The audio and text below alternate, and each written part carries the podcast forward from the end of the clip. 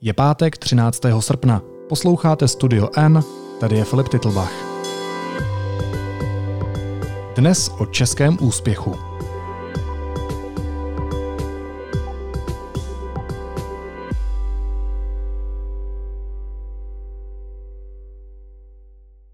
Základní antivirový program od Avastu používá 435 milionů lidí, tedy každý 20. na téhle planetě. Takovou popularitu nemají ani Škodovky nebo plzeňské pivo. Vedení českého Avastu se dohodlo s americkou firmou Norton LifeLock na jejich fúzi. Vznikne tak největší antivirová společnost na světě. Její příběh zná novinář Petr Koupský. Petře, vítej, ahoj. Ahoj Filipe. Americký Norton uhradí za Avast v přepočtu kolem 180 miliard korun. Proč se někdo rozhodl zaplatit za českou firmu tak obrovskou částku? Tak především asi si musíme upřesnit, že takhle vysoké částky jsou dneska u počítačových firm běžné. To jsou sumy, které tam létají a často i větší. Čili je to, eh, jsou to slušné peníze, byly by to slušné peníze i na americkou firmu, ale je to v rámci toho, kde se podobné transakce pohybují. A proč se to rozhodl zaplatit? Jednoduše řečeno, protože Avast za to stojí. Že Avast je ve svém oboru Avast je ve svém oboru světovou špičkou a kdo si chce pořídit něco podobného, ať je to kdekoliv na světě, musí prostě takhle hluboko do kapsy sáhnout. A co je dneska zač, ten Avast?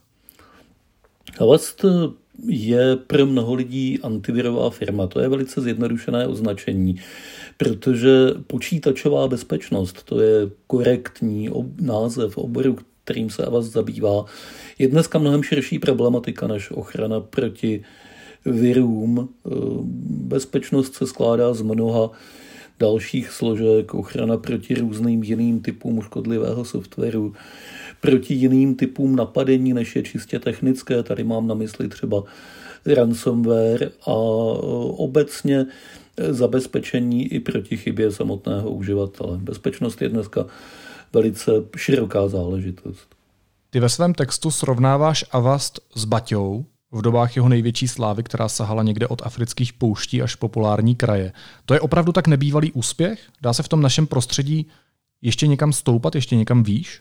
Tak sám si na začátku řekl, že je to každý 20. člověk na planetě, včetně nemluvňat a včetně amerických amišů, kteří, jak známo, každou techniku ze zásady odmítají a odmítat budou. A to je opravdu hodně. Já nevím, jaký procento lidí tehdy nosilo Baťovi boty, ale nejspíš to víc nebylo než eh, jedna dvacetina. A myslím si, že skutečně žádná jiná česká firma takhle vysokého rozšíření svých výrobků po světě nedosáhla.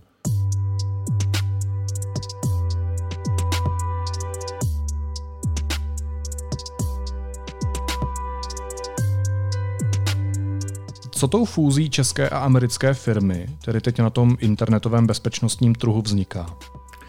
Vzniká nová větší posílená uh, firma Norton. Firma Norton už v dobách, kdy se ještě jmenovala Symantec, uh, rostla zásadně podobnými fúzemi. To je vlastně takový holding, který združuje v sobě mnoho uh, původně samostatných firm, tak jako byl Avast, prodává je pod společnou značkou a dodává je jako ucelená řešení hlavně velkým firmním zákazníkům, což je oblast, do které Avast eh, nemohl zatím dost dobře zasáhnout. On má eh, tu skoro půl miliardu uživatelů, ale většinou to jsou jednotlivci, jednotliví uživatelé počítačů. Proniknout mezi největší světové firmy jako jejich dodavatel bezpečnosti, to je nový úkol a právě myslím, že toho teď technologie Avastu pod touhle novou značkou dosáhnou. Mm, znamená to, že uslyšíme za pár let, že se z tohohle svazku Avastu a Nortonu stala jedna z těch top softwarových firm na světě? To můžeme říct úplně klidně už teď. Je to jedna z top softwarových firm na světě. Ono srovnávat mezi sebou softwarové firmy, které jsou velice různé, od eh, Microsoftu přes eh, Google po eh, takovéhle dodavatele bezpečnostních řešení, je obtížné. Je to, je to porovnávání hrušek s jablky. Ale myslím si, že do desítky nejdůležitějších a největších softwarových firm světa se tahle sloučená vejde už dnes. Jak se vlastně dneska Avastu daří? V jaké kondici ho Norton kupuje? Avastu se daří výtečně. Za uplynulý rok měl tržby kolem půl miliardy dolarů, a což je podstatnější e, zisk e, okolo poloviny e, výše toho obratu, což je úžasný. Zisková marže, která přesahuje 50%, to je sen ve většině oborů podnikání, nesplnitelný sen. Tady opravdu se ze dvou korun tržeb udělá koruna zisku. To je mlínek na peníze. Ty už si popisoval, proč do té fúze Avast šel, ale k čemu je to té americké firmě? Co za ty peníze dostane? Dostane za to špičkovou vyvinutou technologii, kterou by si neuměla opatřit jinak, protože dovednosti lidí z Avastu v tomhle směru jsou celosvětově unikátní. To můžeme směle prohlásit, protože to můžeme srovnávat s ostatními dodavateli podobných řešení po světě. To, co dovedou vymyslet lidi v Avastu, to v tom úzkém oboru nedokáže nikdo jiný. A to druhé, co Norton získává, je toho eh, půl miliardy uživatelů, kteří dneska řešení od Avastu používají. To je pěkná zákaznická báze, se kterou se dá něco dělat, například i nabídnout nějaké další produkty, které Norton dodává. Tohle jsou dvě aktiva, která mají z hlediska Nortonu bez pochyby tu cenu, kterou se za to chystá zaplatit. Tak to druhé aktivum by asi nebylo bez toho prvního aktiva, bez těch lidí. A pokud je to to, co říkáš, co je na Avastu tak výjimečného oproti jiným firmám, které vyvíjí antivirové systémy, tak jak to, že má ta česká firma tak dobré lidi a ostatní ne? Ostatní mají taky dobré lidi, jenomže tenhle ten obor je uh, úzce specializovaný a každý v něm si vybírá něco trochu jiného, na co se zaměří a co jeho programátoři zvládnou ze všeho nejlépe. Hodně silnou stránkou Avastu teď je třeba zapojení umělé inteligence do bezpečnostních řešení. To je něco, s čím jinak, o čem všichni mluví, ale málo kdo to doopravdy dělá. Avast to doopravdy dělá. Je to velice důležité, protože rozmanitost těch bezpečnostních hrozeb je obrovská. Všechno se nedá předvídat předem. A velice často se stává, že útočníci přijdou s něčím novým, na co ta bezpečnostní firma zareaguje příliš pomalu, tím pádem po nějakou dobu mají útočníci volné pole působnosti. A tady právě může pomoci ta umělá inteligence, která nezná předem povahu té bezpečnostní hrozby, ale dovede rozpoznat a vyhodnotit, že se tady děje něco podezřelého. Dá se do ní naprogramovat něco jako cit pro situaci, něco jako intuice.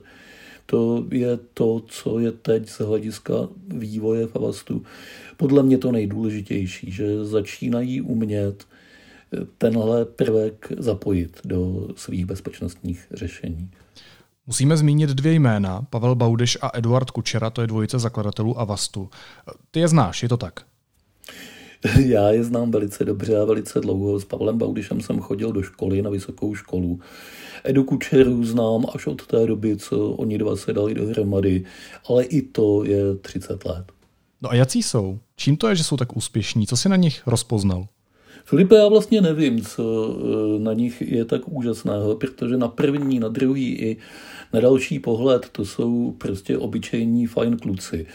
Eh, teď teda už musím říct obyčejní fajn starší pánové, protože jsme všichni zestárli ale eh, jelikož jde o jedny z nejbohatších lidí v této zemi v tuhle chvíli, tak opravdu stojí za zdůraznění, jak vzácně jsou normální, při zemi, neokázalí.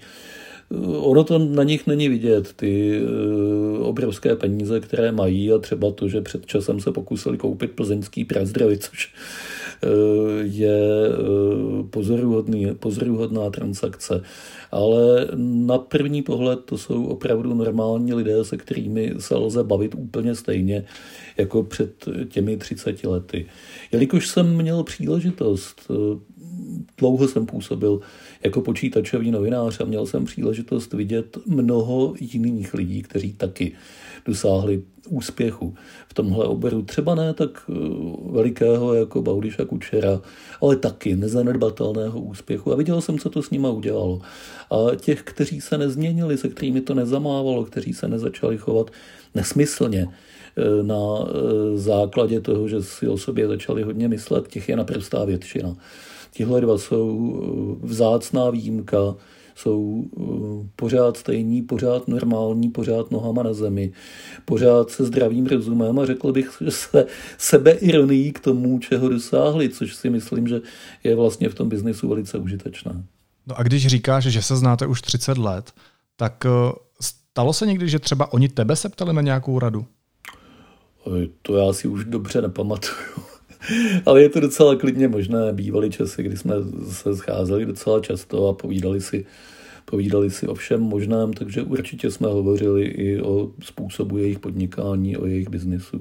Se ptám, že by se třeba taky mohlo připsat trošku úspěchu, když tom lítají takový prachy.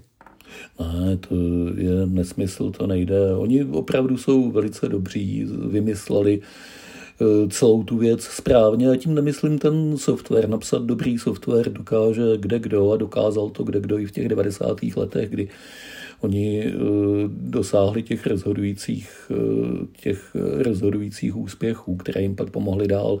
Ale to, co vymysleli velice dobře, to je organizace té firmy, aby fungovala. Mít 450 milionů uživatelů to není žádná legrace z toho logistického organizačního hlediska. Vypadá to jako nic, protože se řekne, tak umístí se program někam na internet a všichni si to stáhnou sami, nainstalují. Jaká pak je s tím práce. Ale není to tak jednoduché, jenom aby si to všichni mohli stáhnout a hladce to fungovalo, aby se to nikde nezaseklo, aby se ten program aktualizoval, protože to je u antivirového softwaru to naprosto nejdůležitější z jeho zastaralé verze je vlastně nebezpečná. Tohle všechno je značně obtížné a všechno se to musí při tom množství dělat tak, aby to dodavatele firmu Avast vůbec nezatěžovalo, protože kdyby s tím měli byť jen nepatrné náklady, tak nepatrné náklady krát 450 milionů jsou neúnosné náklady a neutáhli by to. Tohle to je jejich dovednost a s ničím z tohohle já bych jim nemohl poradit ani měl, protože tomu vůbec nerozumím, jenom na to obdivně koukám. Chápu. Eh, pojďme se vrátit těch 30 eh, nebo přes 30 let zpátky, kdy se začalo psát příběh téhle úspěšné firmy. Mě by zajímalo, jestli začínaly stereotypně v garáži jako všechny ostatní úspěšné technologické firmy, o kterých už bylo natočeno mnoho a mnoho filmů. Ono se tady tehdy v garážích moc nezačínalo, protože různé eh, jiné prostory byly dostupnější než garáže. Většinou se začínalo někde v obývacím pokoji někoho. Pokud jde o tyhle dva, ti začali úplně jinak a úplně jinde.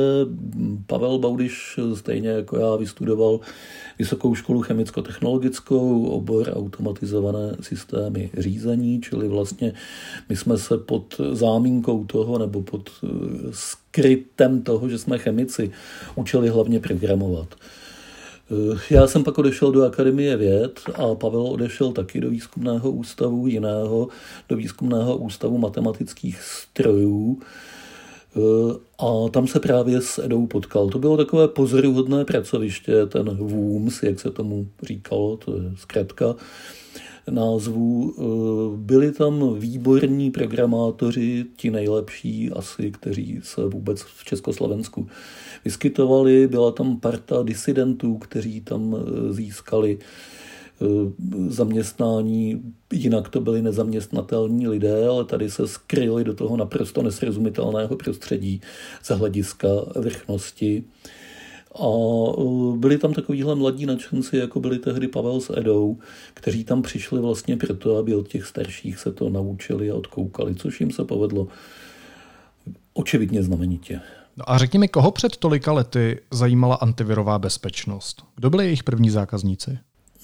No, Skoro nikoho, protože skoro nikdo si neuvědomoval, že se v těchto věcech skrývá nějaké riziko. Viry jsou tady od 80. Eh, let a jejich předchůdci ještě dříve, pokud to budeme brát jako programy, které se dovedou sami šířit a sami množit, to je původní definice počítačového viru. Ale tehdy to byly hračky, tehdy ty viry psali eh, programátoři řekl bych, z frajeřiny, aby předvedli, co všechno dovedou. Aby potrápili jiné programátory, vlastně jim tím předkládali hádanky, podívej se, co dovedu, dokážeš si s tím poradit a ten druhý mu ten míček odpinkl zase zpátky. A takhle jsme se tehdy bavili.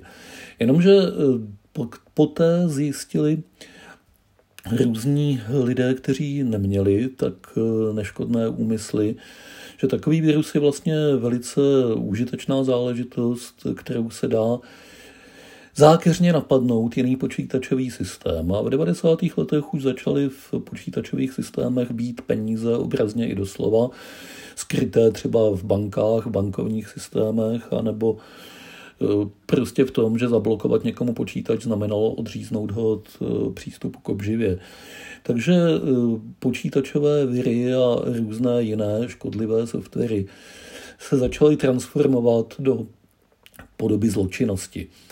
A tehdy si mnozí zákazníci firemní, tedy eh, nikoli jednotlivci, začali uvědomovat, že tenhle problém tady asi zůstane a že bude potřeba se proti němu nějak bránit a začali mít zájem o antivirové produkty. Byly to zpočátku ty technologicky nejpokročilejší firmy, protože tam byli lidé, kteří tomu rozuměli.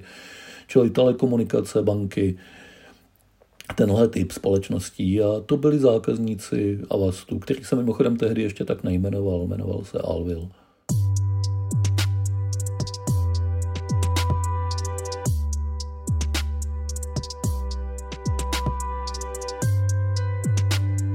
A když se dostaneme dál, tak co byly ty hlavní momenty, nebo co, byly ta, co byla ta hlavní rozhodnutí, díky kterým se z Avastu stala takhle úspěšná firma? V 90. letech byli úspěšnou firmou v měřítku České republiky, to znamená právě těm firmám, o kterých jsem mluvil, bankám, pojišťovnám, telekomunikacím, prodali svá bezpečnostní řešení a potom zjistili, že vlastně nemají komu dál prodávat, protože tenhle trh byl nasycený, nový trh se otvíral jenom velice pomalu a postupně. Taky tady vznikla konkurence, bylo víc antivirových firm na českém trhu, domácích i zahraničních. A jednotliví uživatelé, aby se chtěli chránit, toho přibývalo velice pomalu, protože tam ty rizika pořád ještě nikdo moc neviděl a nebral vážně. Takže firma jako Avast se nutně musela ocitnout potížích a Avast skutečně se v potížích ocitl na přelomu tisíciletí, kdy to vypadalo, že jeho tržby jdou, jdou prudce dolů, že prostě už nemá zákazníky a že není tak docela jasné, co s tím dělat dál.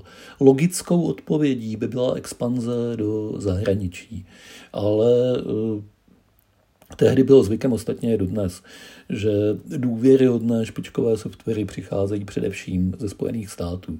A firma od někud z východní Evropy, tak se to pořád bralo, možná pořád bere, která dělá něco právě do bezpečnostních řešení z takové nedůvěryhodné části světa, kde lidi nejspíš chodí ještě oblečení ve zvířecích kůžích, to nepůsobilo dobrým dojmem. Takže ta zahraniční expanze se nedařila. A e, žádná jiná cesta nebyla. Malý český trh nemohl e, takovouhle firmu věčně uživit. Čili Avast stál vlastně před rozhodnutím, jestli vymyslet něco radikálně jiného, nikdo nevěděl co, nebo to zabalit. A nezabalil. Očividně nezabalil. To, co se stalo, bylo právě to rozhodnutí začít poskytovat e, základní antivirový program zadarmo. To vypadalo jako bláznivý nápad, protože rozdávat něco zadarmo, jak se tím dá zachránit biznis, když z toho nejsou žádné peníze. E, ani Pavel Baudiš s Edou Kučerou tehdy úplně přesně nevěděli, co si od toho slibovat. Oni to viděli hlavně jako vyhlídku, že tím rozšíří svoje jméno, znalost značky a někdo pak si třeba když už tu značku bude znát, nějaké pokročilejší řešení od nich koupí.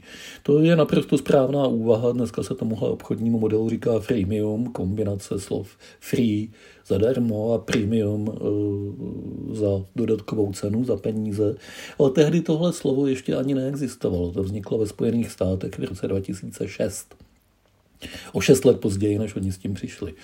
A uh, tudíž uh, oni jen tak tápavě směřovali k tomu, že tohle by mohlo být řešení. Ale velice rychle přestali tápat, protože se ukázalo, že to řešení skutečně je, že ti uživatelé přibývají velice rychle a jedno nebo dvě procenta z nich je ochotno zaplatit.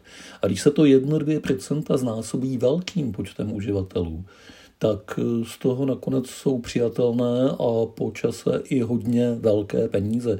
A tohle vlastně je patent, na kterém funguje Avast dodnes. Malé procento platících zákazníků krát obrovský celkový počet zákazníků. Byly v budování téhle úspěšné firmy důležitější spíš ty pády, anebo ta správná rozhodnutí? Hele, já si myslím, že skoro nebo úplně zkrachovat dovede každý. To není celkem žádný kumšt.